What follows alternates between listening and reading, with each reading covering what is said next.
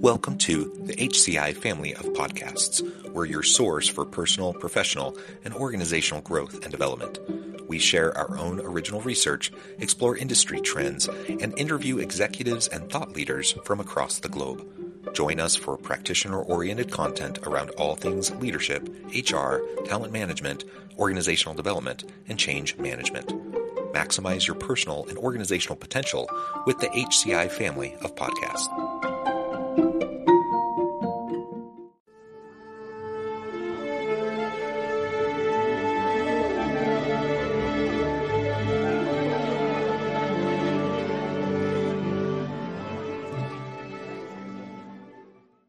Angela Johnson, welcome to the conversation today.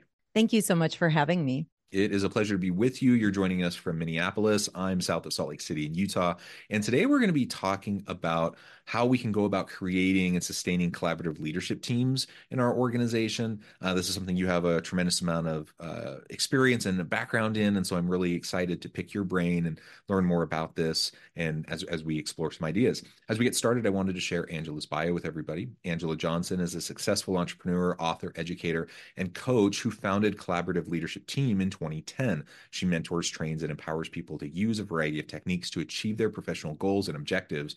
And with over 24 24 years in helping leaders and teams of people. Angela's client roster includes those in agent in uh, industries like agencies and services, software, hardware, marketing, financial services, insurance, and learning and development, among others.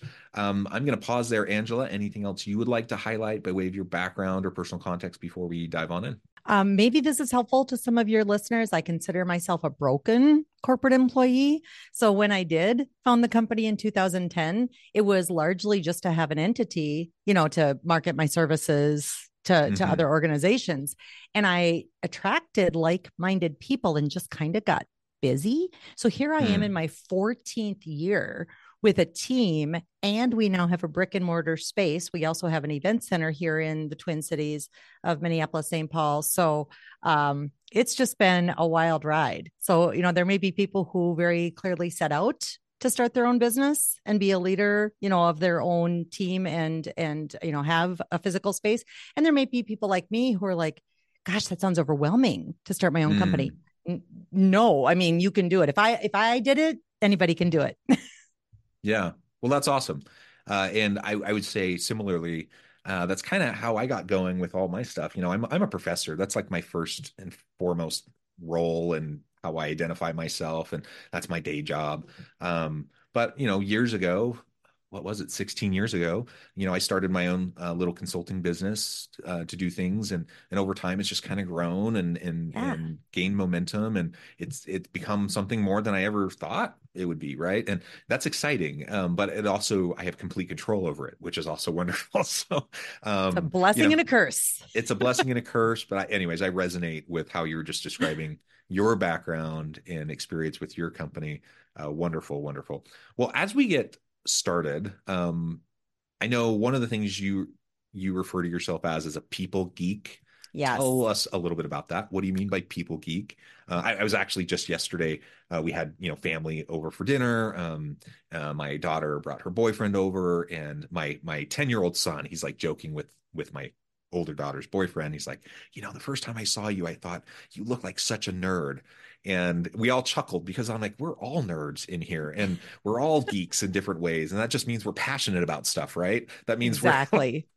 like we we pay attention to things more than maybe the average person does. So, anyways, what do you mean by people geek? Um, how does that relate to the work that you do? Exactly that. I love working with people. My worst nightmare would be sitting alone, you know, heads down, focusing. Like if somebody said, "Would you like to be a certified public accountant?" Ooh, hard pass. you know, I I need to be around people. I need to help people. I need to observe, and that's my sweet spot. Is when I can help people realize they just literally talked past one another you know, I, I mm-hmm. excel at that neutral objective facilitation. And sometimes just people aren't even aware that that's a needed skill.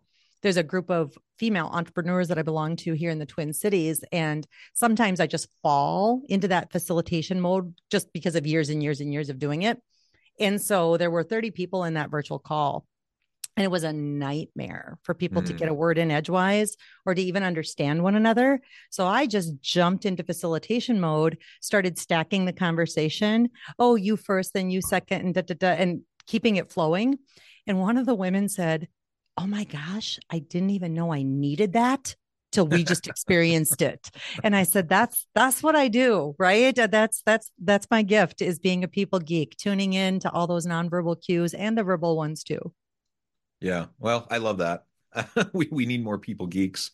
Um, I think the world would be a better place with more people geeks around. For sure. Uh, well, very very good. All right. So tell us a little bit more about collaborative leadership. Uh, your organization. You already gave us a little bit of a teaser about that, um, but you can go into that a little bit more. Um, but why collaborative leadership? Why did you name it that? Why is that the focus of of the work that you do? One of our core service offerings is how we help teams of people. It's one of the agile approaches called Scrum, which mm-hmm. is just a, a, metaphor for a rugby like huddle, you know, a scrummage, people working together. And when I named the company, I wanted to ensure that it wasn't specific to any domain, anything specific with software development, even though that's a popular use of our our methods. I didn't want Scrum or Agile to be in the name because sure those are only two of the frameworks we leverage, but we leverage other things too. And the whole point is for people to collaborate, people to work together. And I certainly am the founder and if you looked at you know the paper and the the business filing and all that happy stuff it does say angela johnson ceo angela johnson president and founder I very much take input from others on my team. And so this isn't my company, it's our company. And we can help others by bringing other disciplines in. So we wanted the name to be pretty agnostic.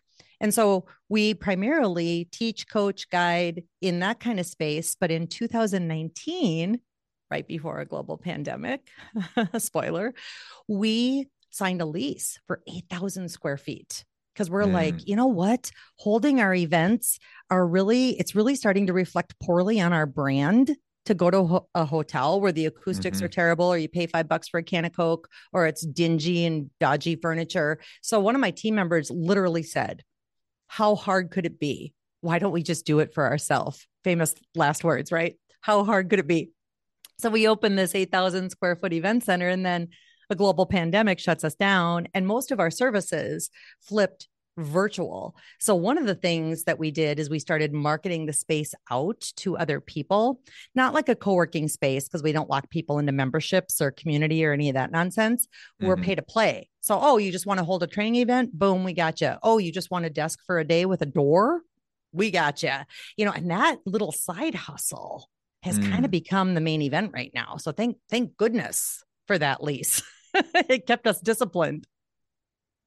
Isn't it amazing how things like that can emerge when it's not our plan at all? Um, mm-hmm.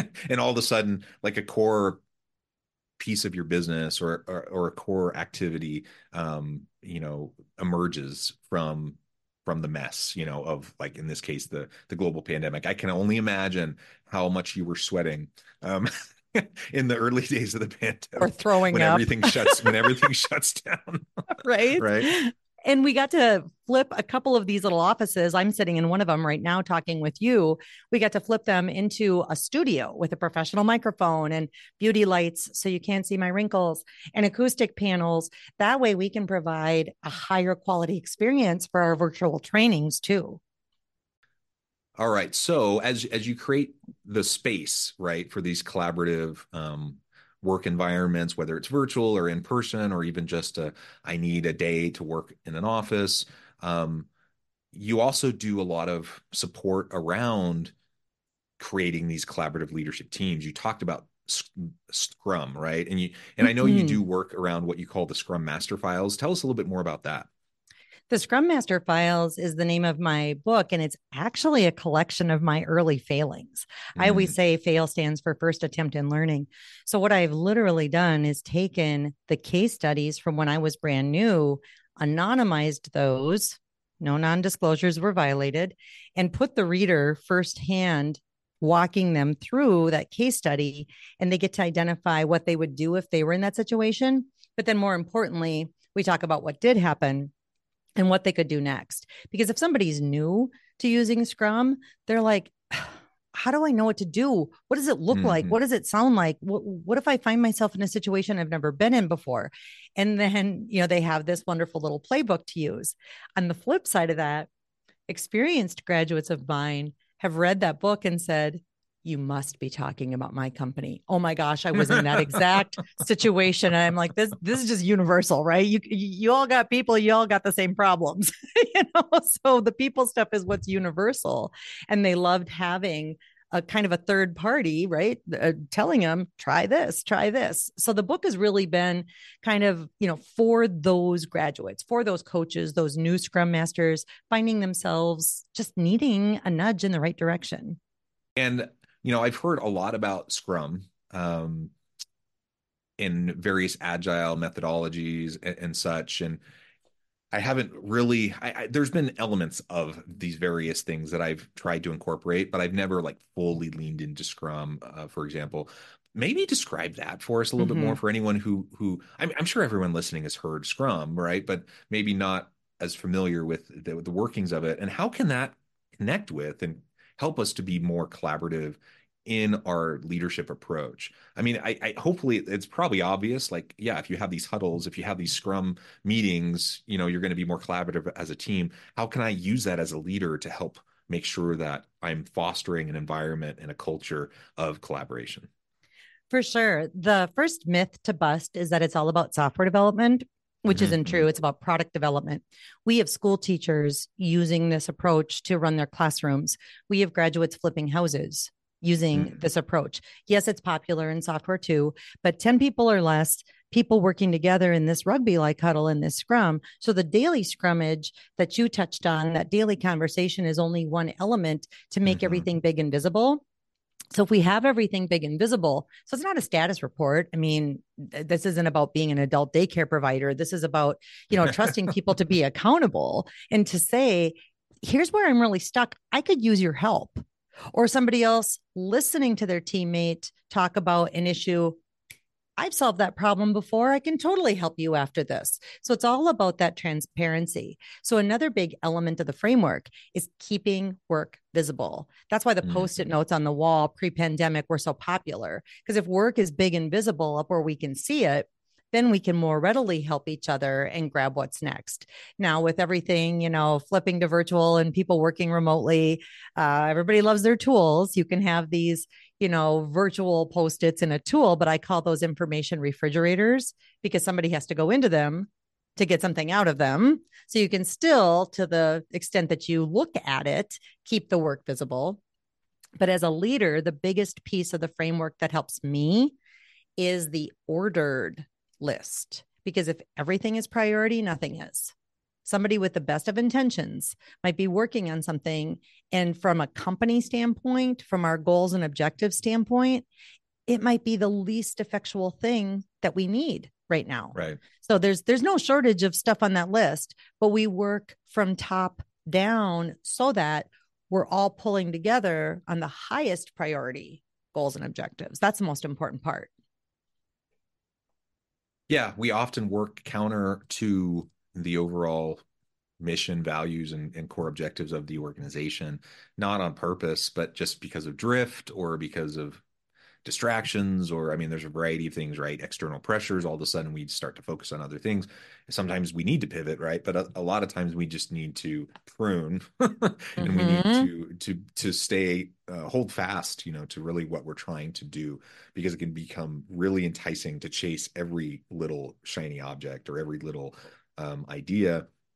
And you know I, i'm all for brainstorming and coming up with really outlandish things and and then trying and experimenting and iterating. Like that's fantastic but we got to do that in a controlled way and not mm-hmm. allow ourselves to totally get off off track um, experiment in a controlled way. And then if we decide okay yes we should start to pivot. We should start to shift our focus. We should change our strategy that's cool you know but that's not usually what we're talking about when when that starts to happen and a common question you'll hear on our team if somebody is drifting or just gravitating towards something they're comfortable with, or that they just, oh, I know how to do this, so I'm going to grab it, even though it's not from the top of the list. And so we'll ask, are you taking that because you know how to do it and you're comfortable? Or do you not know how to do what the, the high priority item is? On the flip side of that, if somebody says, well, I don't know exactly how to do that, you'll hear somebody else say, yet you don't yeah. know how to do it yet. Let me pair with you. I just paired with a team member who's more proficient on something on our website than I am this morning. And I said, Will you come and show me? But I drove on the keyboard and that person talked. That's the way I learn. I'm not going to mm learn if mm-hmm. somebody says, Oh, let me do it for you.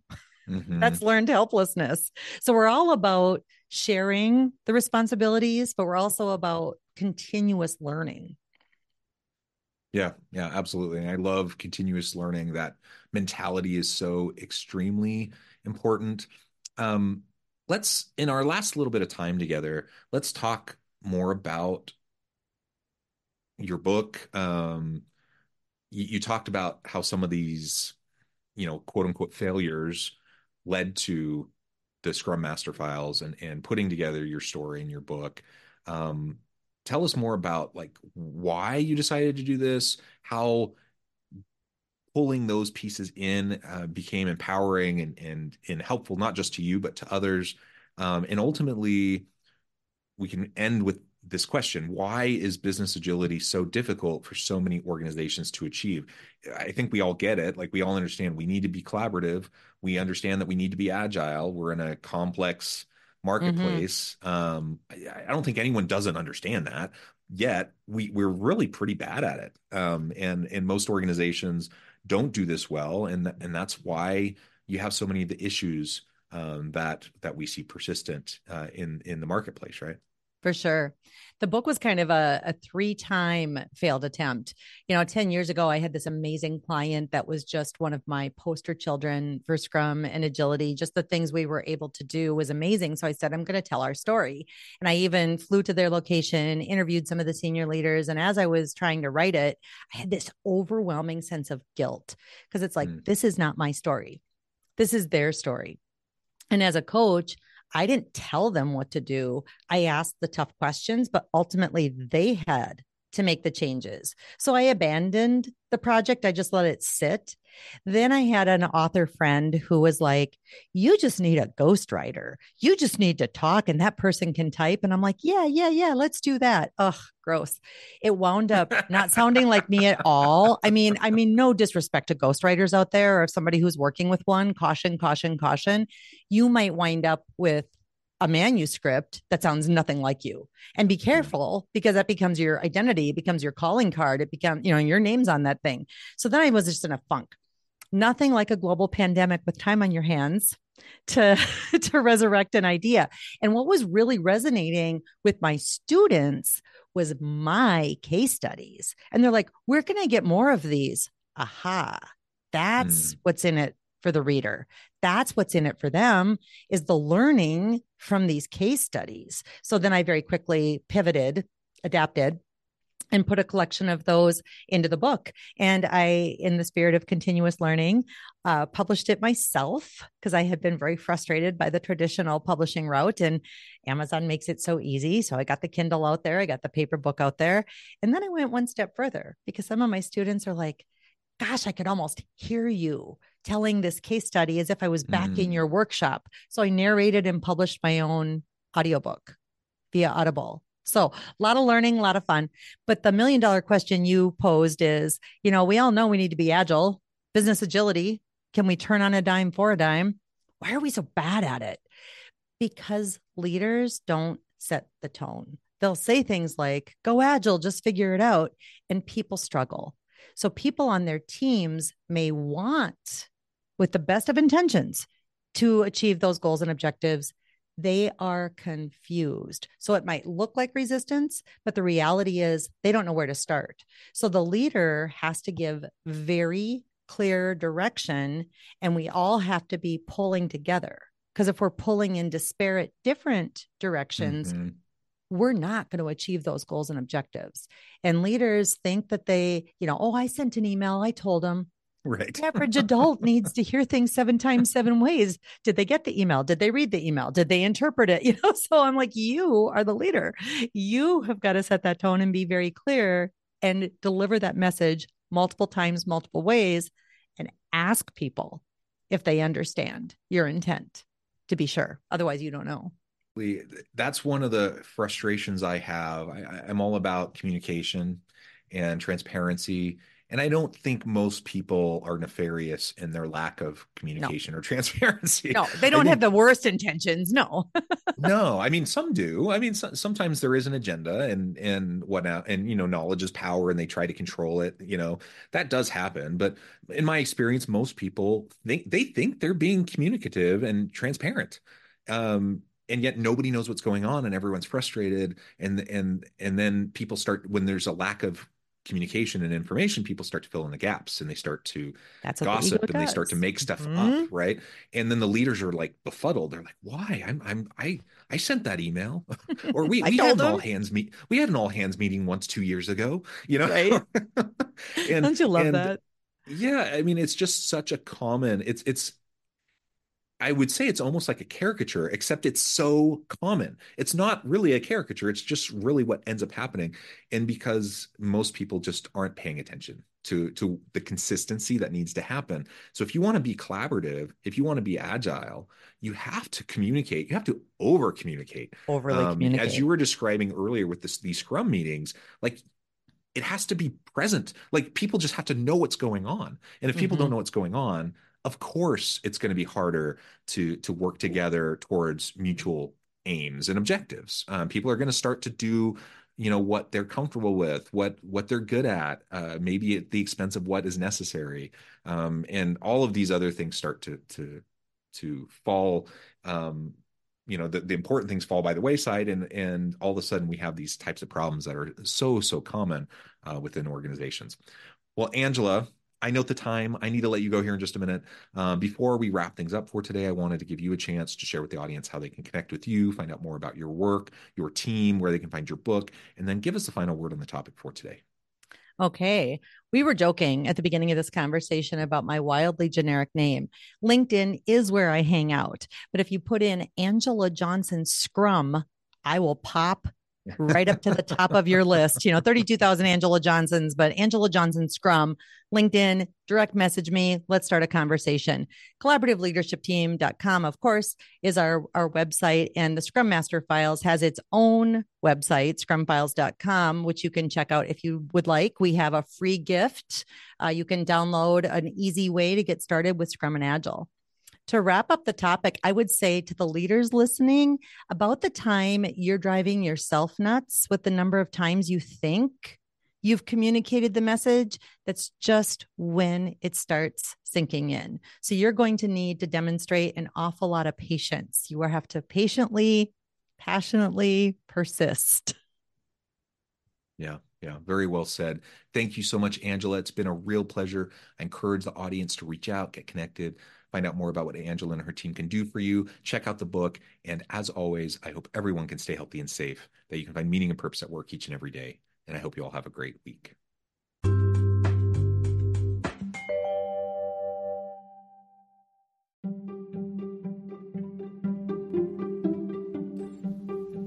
Thanks for joining us for this episode of the podcast. We hope you stay healthy and safe, and please join us again soon.